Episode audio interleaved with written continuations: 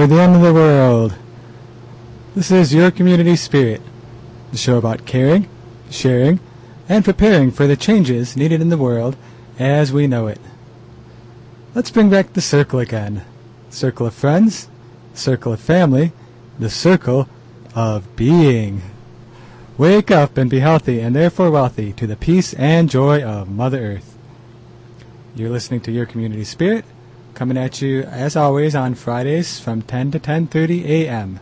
here on WDBX 91.1 FM, community radio for Southern Illinois. So, as if you're a reg- regular listener, you may have noticed I am not, in fact, Or.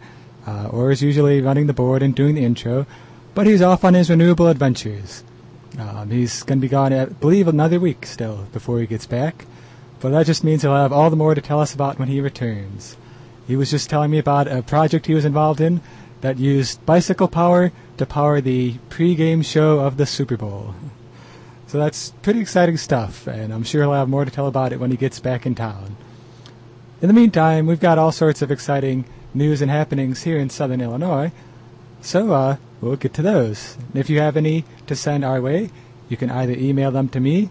My name is Tree Song, and my email address is treesong at treesong.org. Um, and we'll get those mentioned on the air, because if they're mentioned here on WDBX, they will actually happen, because people will hear about them and get excited, just like we're excited here at Your Community Spirit.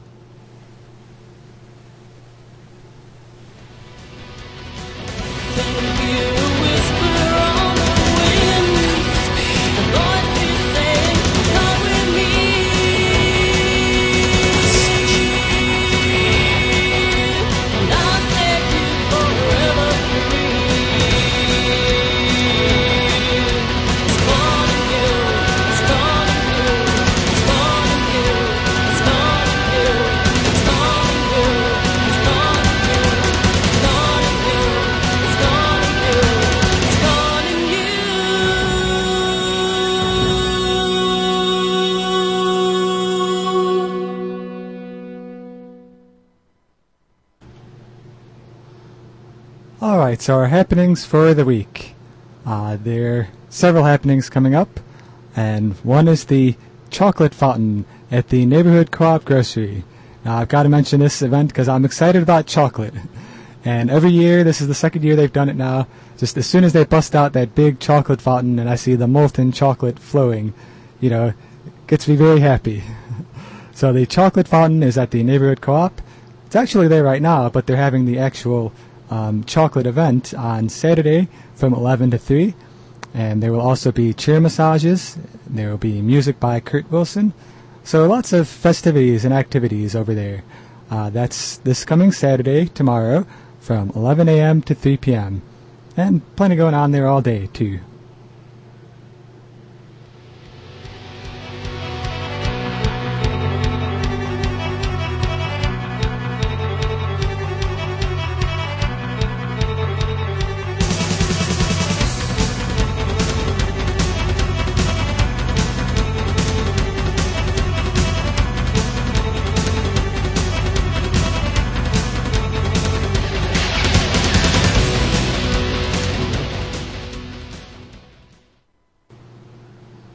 And I accidentally jumped out of chronological order here because I was so excited about chocolate. Uh, but we do have another happening that's coming up, well, tonight. That would be uh, tonight, Friday, February 8th. It's time for the next in the winter film series over at the Big Muddy IMC. They're having their February film and discussion, and this week they're having a film called Stealing America Vote by Vote. Emmy winning, Oscar nominated filmmaker Dorothy Fadiman investigates significant irregularities in the presidential election of 2004, while underscoring the fact that the election fraud and reform are not partisan issues. And I think I think that's fair, regardless of which party you belong to. Uh, you don't want people tampering with the vote because then uh, nobody gets a fair shot. So once again, that is tonight at 7 p.m. That's at the Big Muddy IMC, located at 214 North Washington in Carbondale.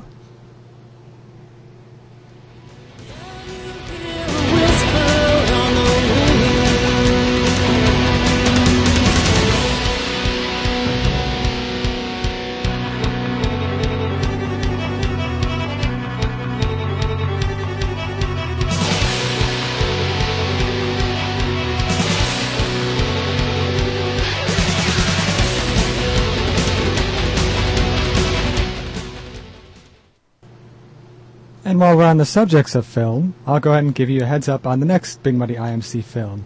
That's coming up in a week. And that film on February 15th will be Enron, the smartest guys in the room. This film chronicles the Texas conmen who, reporting imaginary profits while concealing real losses, rode the bull market into America's largest bankruptcy. So that's coming up next Friday, and that's 7 p.m. next Friday.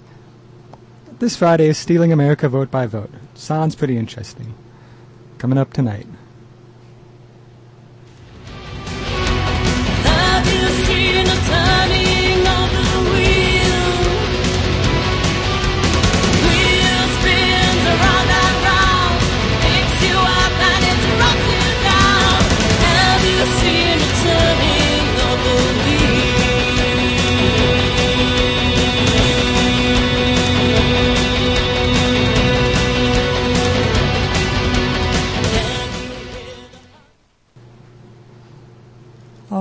Have another happening. Coming up next week, as you may know, is Valentine's Day. Next week on Thursday, February 14th, we have Valentine's Day. And I'm not really going to say too much about that because, you know, I figure Hallmark and all of them will say plenty to try to get you to buy cards and chocolates and such. But we do have happenings that so happen to fall on Valentine's Day this year. So we'll mention those to you, these uh, community events. And uh, once again, if you have any more happenings to send our way, you can send them to me at treesong at treesong.org. But coming up next Thursday, Marla Coppolina, a nature artist and a graduate student at SIUC, will be giving a presentation on various species of snails in the heartland.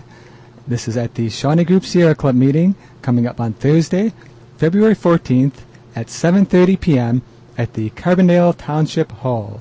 So you've uh, got a good day here to show your love for snails.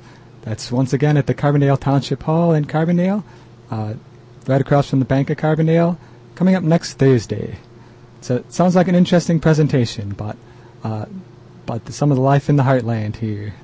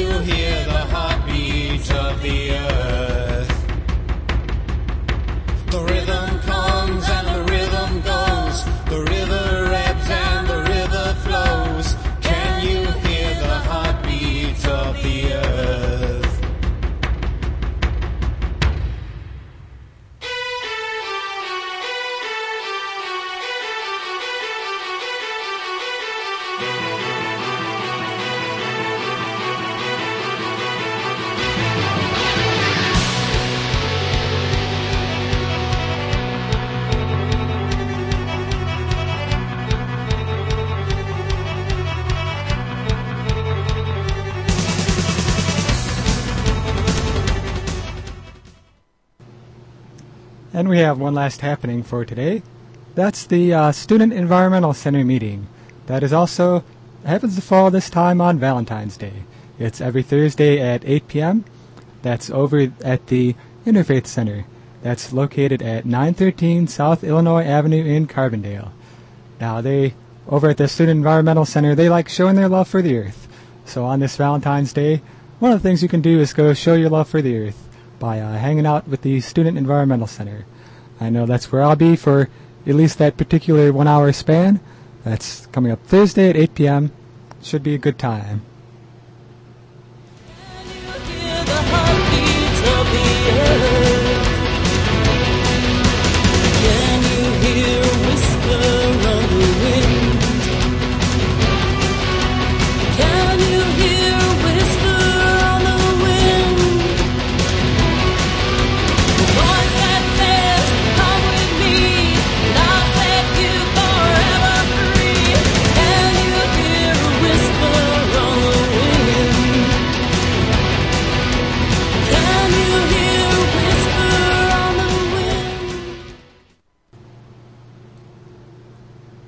So those are our happenings for this week. If you have any more to send our way, uh, you can send them to me at treesong at treesong.org. And our you know, when Orr gets back, he'll have more to say about his happenings that he's experienced while he was out of town. I'm pretty excited to hear about that, and I'll be sure to remember to ask him uh, when we're back on the radio show. In the meantime, though, with some of the big happenings covered, we can move on to some of the news. Now, this first story was actually passed on to me by some of my online friends. This is, uh, unfortunately, it's a very sad story, but a very fascinating story. It, and it's called Enter the Trashy Vortex. And this is about a vortex, a Pacific Gyre getaway. Got the sit at home blues? You need an escape. How about a, ref- a refreshingly out of the ordinary journey to the calm heart of the mighty Pacific? Well, that sounds like fun, right? Going to the heart of the mighty Pacific? Well, might not be so fun if you go to this particular tourist attraction. It's called the Great Eastern Garbage Patch. And here's how one author describes this place. It's a gyre of rotating trash double the size of Texas, located near Hawaii. It's about 3 million tons of trash floating in the garbage patch that is plastic. Um, Charles Moore, the founder of the Al- Algalita Marine Research Foundation in Long Beach, California, was quoted in the Christian Science Monitor as describing it as, quote, a toilet that never flushes but just keeps accumulating. It's still a wonder. It's a wonder of the world. And it's also the ideal holiday destination. Sounds like a good holiday destination, doesn't it? A rotating trash pile double the size of Texas off in the ocean? well, maybe not quite such a good destination, but it makes for a good story. After Moore's discovery of the patch, which is known as the Northern Pacific Subtropical Gyre, he discovered it in 1997, and afterwards some thought it was a hoax, since there weren't any satellite photos of the garbage patch visible from space. That's because the nature of the beast was misunderstood.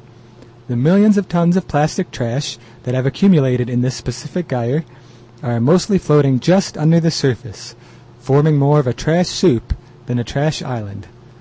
A little background on this the Northern Pacific Subtropical Gyre is one of Earth's five gyres, and gyres are, are massive circular current vortices between continental land masses that move debris toward the center. They're like mighty placid whirlpools with no drain.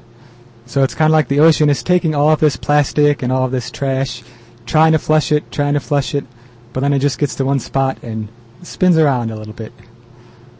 So, what better place to take a holiday tour, eh? Some of the types of debris that were found by Moore's 1998 research expedition include a drum of hazardous chemicals, an inflated volleyball that was half covered in gooseneck barnacles, a plastic coat hanger with a swivel hook on it, a cathode ray tube for a 19 inch, inch TV, an inflated truck tire mounted on a steel rim. Yes, that's an inflated truck tire. Numerous plastic and some glass uh, fishing floats, and a gallon bleach bottle so brittle that it crumbled when handled. Oh. So yeah, there's this massive pile of trash floating around in the Pacific Ocean right now. Sort of all accumulated out of all that we've dumped in the ocean. So if you'd like more information on this, you could do an internet search on Enter the Trashy Vortex, or you can go to the blog of a ship that is exploring and analyzing this trash, hopefully in the hopes of doing something about it, or at least understanding what went wrong. That blog is located at ship to shore, that's ship number two shore dot blogspot dot com. It's a rather disturbing story, but I think that's all the more reason to talk about and bring it up. Because if we're made aware of what's happening due to our pollution of the oceans and the land, then we may actually think twice about it and try to find positive solutions.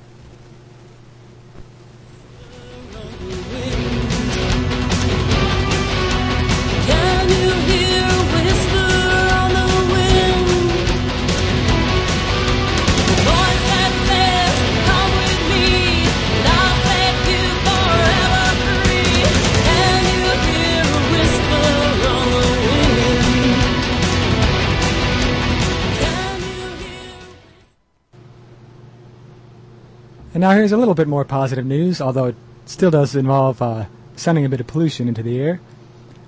Carship Enterprise. Enterprise and other rental companies move into the car sharing market. Enterprise Rent a Car is zooming ahead with a car sharing program, a la the successful Zipcar. The enterprise venture, called WeCar, started on the campus of St. Louis's Washington University last month. Ah, that's very close to us. But it will kick off in urban style in the city downtown next week. WeCar will begin with nine Toyota Prius hybrids and will target employees who commute without a car to work and then need a vehicle during the day. Zipcar, which targets residential areas, is not available in St. Louis. WeCar joins a U-Haul program with the self-explanatory name U-Car-Share, available in college cities like Ann Arbor, Michigan, and Berkeley, California. Car rental companies Hertz and Avis are also eyeing car sharing, because, as we all learned in kindergarten, sharing is caring. Straight to the source, the Wall Street Journal. Well, if we are going to be driving around these uh, these gas guzzling internal combustion beasts, we may as well make an effort to share them with each other. So, Carship Enterprise. It's an interesting car sharing program.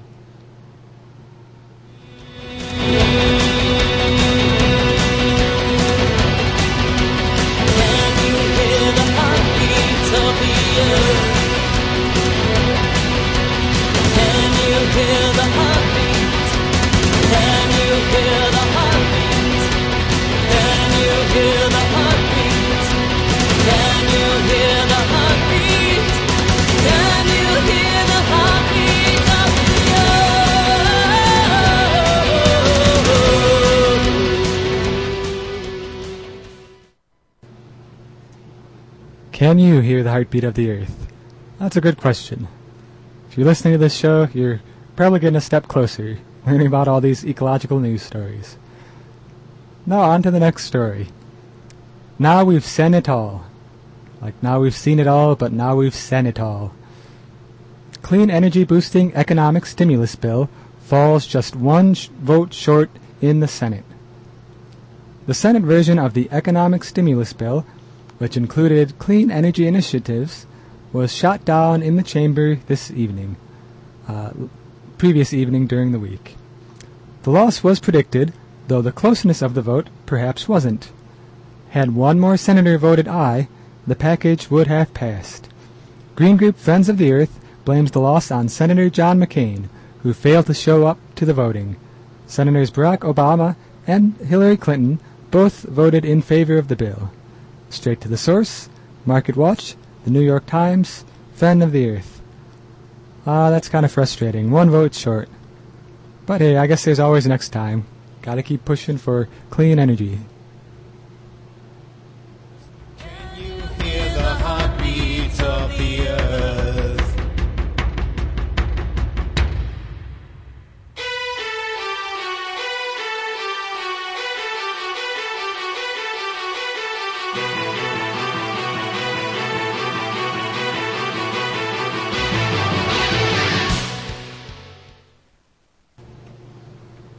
And in other news, I would almost call this one news of the weird.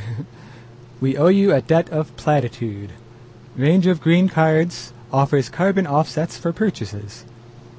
Major banks in the United States last year started offering green credit cards that use about 1% of the amount of consumers' purchases to offset their emissions.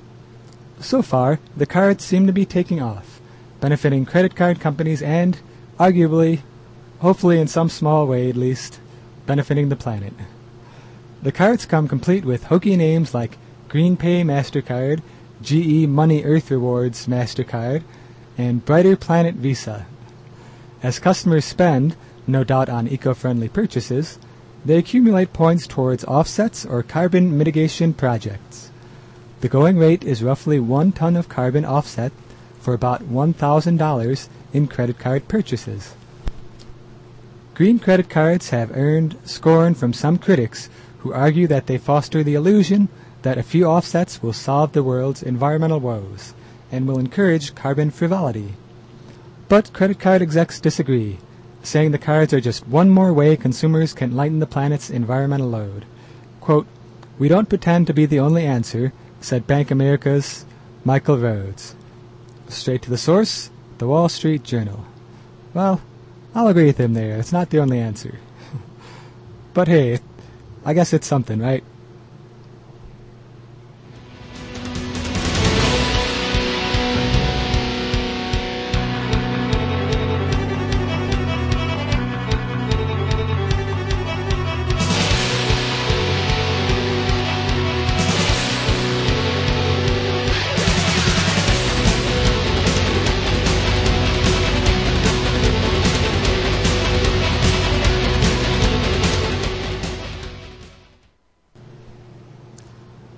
And in other news, Super Troopers troop on. The green take on Super Duper Tuesday. Rock'em Sock'em Super Tuesday. Wow, a lot of adjectives here.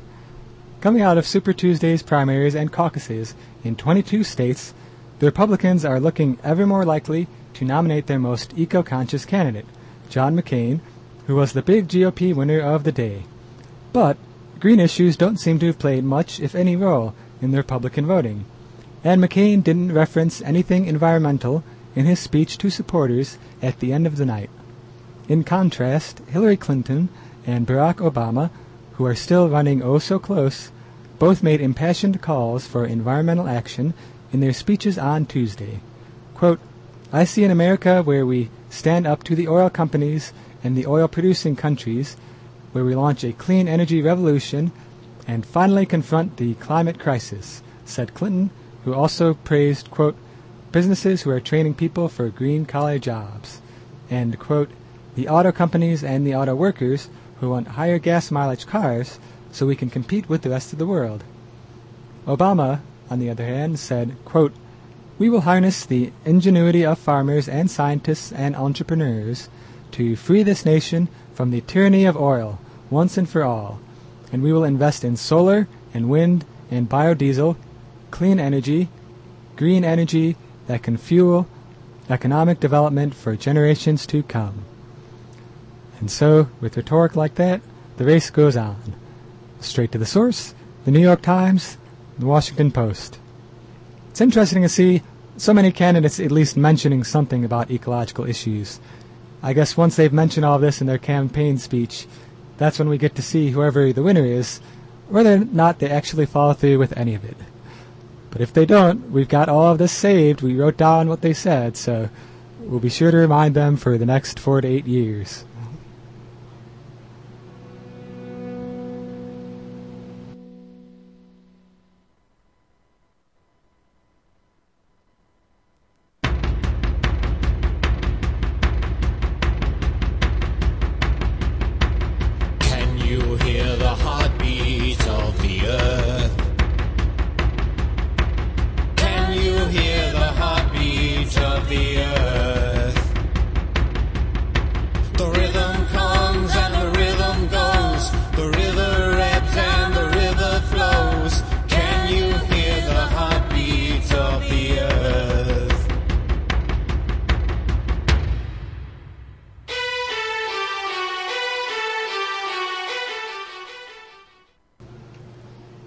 And it looks like we have time for one more story.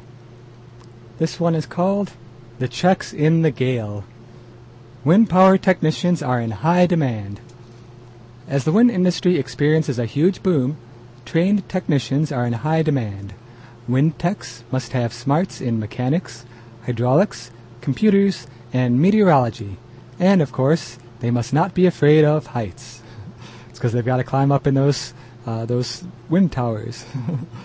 uh, the relatively new industry's oldest independent training programs aren't even five years old, and the industry is hustling to support training programs at community and technical colleges. Quote, it's a career that has a good future in it, and it'll help the environment because it doesn't pollute, says one Kansas wind energy student. Quote, I figured there'd be a lot of job opportunities when I graduated.